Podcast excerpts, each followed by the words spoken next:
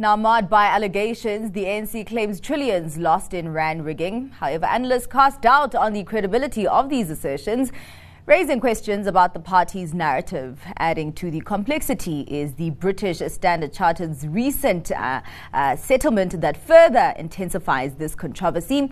Joining us to unravel the intricacies and separate, uh, separate fact from fiction is Financial Mail's Rob Rose. Thank you so much for your time, Rob. Let's actually start off with those numbers because the SABC did quote uh, this week uh, the head of cartels at Competition Commission uh, saying that the banks pocketed one trillion rand a day from the rigging. And of course, we did have the Competition Commission also coming out uh, and clarifying that uh, that was incorrectly reported. Was it possible to make that much, though? You know, it's it's one of those fictional numbers, and it's super scary that people don't that this doesn't raise sensibility issues amongst the people who talk of those kind of sums. We saw the Star newspaper had it on their front page: trillions lost. SABC reporting it. I mean, that should have raised um, immediate red flags, given that the total the banks made a total of 450 billion in revenue the whole of last year. I mean, they made 100 billion in profit last year. Like it's that's a lot of money, but it's nowhere near a trillion a day. That is more than the entire global economy, and it's one of those crazy sums. And the fact that it's raised no flags. Um, is deeply problematic. I mean, it's just a ridiculous sum. It's you know ridiculous from start to finish. Now, Robert, you spoke to academic accountant and analyst Caius Tolle about this, and he gave uh, a different uh, kind of perspective. Just uh, take us into confidence uh, on that one. Well, he said, I mean, it could never have been true because the fact is that, you know, you have, you know, banks make, for example, there's seven and a half trillion dollars of currency traded across the world, right? That's across the world, of which South Africa is less than one percent. So you'd have basically far less per day traded in South Africa, which only a tiny fraction on that. If you go and swap dollars for rands at a foreign foreign currency outlet, you'll pay a commission of say 0.5, 0.55%. It's quite small. So only a tiny portion of that 1% is local, right? And then the vast majority of that is legitimate. So the amount of money made illicitly in this would have been fractions, fractions. I mean, there's, by his calculations, six and a half billion rand per day made um, in in sort of margin on forex trades, of which you'd have to say 99.9% of that would have been legitimate. Mm. Now, so the fact is, it's how completely off the numbers were. Now, Rob, also, uh, this is something that has been widely debated. Who should be held accountable here? The individuals that engaged uh, in these activities or the banks uh, in which these individuals operated under? That's a good point because the fact is, you as a trader are representing a bank. You have been mandated to represent a bank. The fact is that these were rogue traders who decided to do this for various reasons. You know, there was a bit of a boys' club. Um, they would do it to make their own particular divisions. They'd make a slight turn, slight bit of extra profit, which would feed into their bonuses. So it was personal reasons for doing this.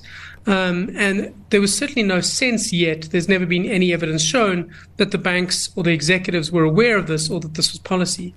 So the consequence from that, the implication of that is that this is rogue activity. And hence you'd want to see, and you have seen actually globally, some of those traders being held accountable. You've seen one person sent to jail in the US for that. You've seen two other traders from, I think it was Barclays and JP Morgan, doing plea deals with the US Department of Justice. So the banks are paying settlements across the globe, and they have been paying because these were mandated people who worked for them. Um, but certainly you want to see the individual traders being held accountable for what happened. Rob, of course, uh, this case has been going on actually for ages. It's been on our radar for quite a while. But we are seeing a renewed public outrage and we're also seeing renewed political outrage. And I'm wondering uh, if that also doesn't hinge on the lack of accountability that South Africans often see for financial crime. And uh, that is what's also causing it to be a low hanging fruit uh, in terms of uh, politicization. Absolutely. I mean, I do think that the fact that our NPA hasn't been able to um, bring charges against people in the Steinhoff case, uh, against EOH, against various other cases, has is definitely a factor. There, there's the definite sentiment that there's no accountability for corporate crimes. So that is part of the outrage. Absolutely. I, I think that the, the the governing ANC has made a lot of this. I mean, they've talked about how, about how this illustrates that the, there were others trying to drive down the rand, not them. And the fact that they've been blamed for the fall of the rand over the past 10 years, when actually it was rogue bankers, has been the narrative they've stuck to. But again, that is just complete junk. I mean, this would not have contributed towards any move like that in the rand. The rand has dropped 86% over a decade from, I think, 2013 when this activity was sort of ended. The rand was about 10 rand to the dollar. It's now about 18, 19. Um, this would only have affected things absolutely on the margin, 0.001% of a, of a value in the rand dollar exchange rate, say, and that would immediately correct because of the size of the market. So it speaks to an economic ignorance, I think, in our governing party, um, and that that is that is deeply worrying because this is this is a party that's in charge of our country, and it's a party that's instituting policies like national health insurance. And you'd want to have a sense that they are clued up on the economic implications of their policies. So when they say things like this, it indicates that perhaps they don't have a grasp on the economics. And certainly there are individuals in the government, Treasury, and other places who do, but um, not from the statement from the minister and the presidency this week. Rob, so would you say that it is not possible to change the trajectory of the rand over the long term? Absolutely not. I mean, that's the point. It's this massive, as Tito Mboweni said in Parliament in 2018 when he was asked, asked about this, the markets are so deep and so liquid, and there's so much currency traded. South Africa, you know, the rand is one of the most widely traded emerging market currencies. So it reflects what happens in our balance of payments, our current accounts. It reflects the value of, of, our economy, the fact that GDP hasn't really done much to average above 2% over the past decade. It reflects the economic frailties of a country. It's the share price of a country more than anything. So you can't rig that. Um, certainly over the long term, you can't rig the value and change the value. So, uh, you know, there's there's that is impossible. Um, and as the Minister of Finance said back in 2018, this is not what happened. Mm-hmm.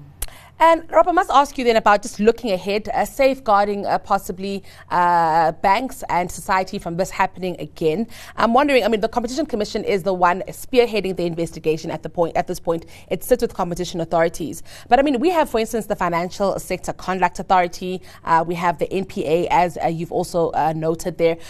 It, is this where the buck will stop? It will be a competition issue, and that will be all of it. Because I'm just wondering about the precedent that we then set about accountability. Well, the, the problem with this is accountability wise is that um, this kind of activity was only criminalized, I think it was about 2017. So you wouldn't be able to then prosecute people on, on the score. There were, there have been there have been um, prosecutions overseas, like I mentioned, and people have gone to jail for this. What you certainly can do is you can get settlements from the bank, you can get admissions of guilt, and you can put in place better systems of oversight. And I think that that's what we need to check um, and make sure that that is done so that this doesn't happen again. All right. Well, thank you so much for your time and giving us insights uh, on that uh, much uh, debated uh, topic, uh, Rob. Uh, that was Financial Mail's Rob Rose.